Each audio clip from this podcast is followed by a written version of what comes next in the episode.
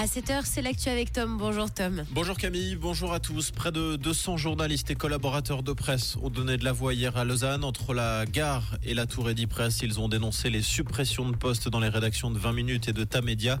Au total, 56 postes sont menacés au sein des titres payants et gratuits de TX Group. Des manifestations ont également été enregistrées à Genève et Zurich. D'après les informations de la RTS sur les 28 personnes concernées par des licenciements chez Tamedia, 16 auraient choisi l'option du départ volontaire parmi lesquels neuf partiraient en retraite anticipée. Un père accusé d'inceste sur sa fille faisait face à la justice hier à Yverdon.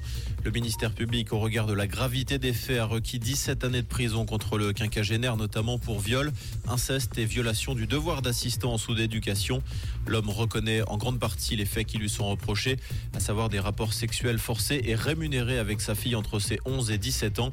Sa mère, accusée d'avoir fermé les yeux sur cette affaire, risque également 6 années de prison. Le verdict est attendu le 10 novembre. La route du col de la Bernina restera probablement fermée jusqu'à vendredi soir pour des raisons de sécurité. C'est plus long que prévu. La réouverture était initialement prévue aujourd'hui. Les autorités justifient ce contretemps par les fortes précipitations à prévoir ces jours. Pour rappel, l'axe est fermé depuis jeudi dernier en raison de chutes de pierres. L'armée israélienne a mené des combats féroces dans la bande de Gaza hier. Un camp de réfugiés a été la cible de bombardements. Plus de 50 personnes ont été tuées, parmi lesquelles un commandant du Hamas, Ibrahim Biari, présenté comme l'un des responsables de l'attaque du 7 octobre.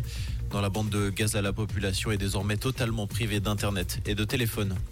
En Californie, les feux repartent de plus belle. Plus de 900 hectares sont déjà partis en fumée dans la région située au sud-est de la ville de Los Angeles. Près de 6000 personnes ont reçu l'ordre d'évacuer. Sur place, les femmes sont attisées par des vents violents.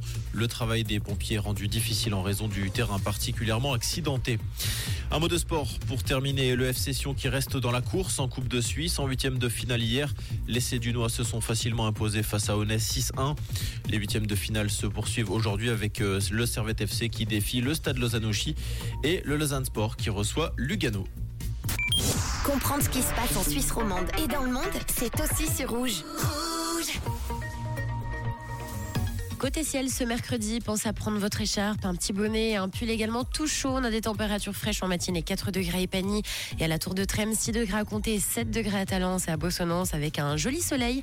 En matinée, davantage de pluie pour cet après-midi. Ce sera le cas notamment en fin de journée et en soirée avec toujours ce vent. Oui, oui, à prévoir. Bonne route et bon café avec Rouge.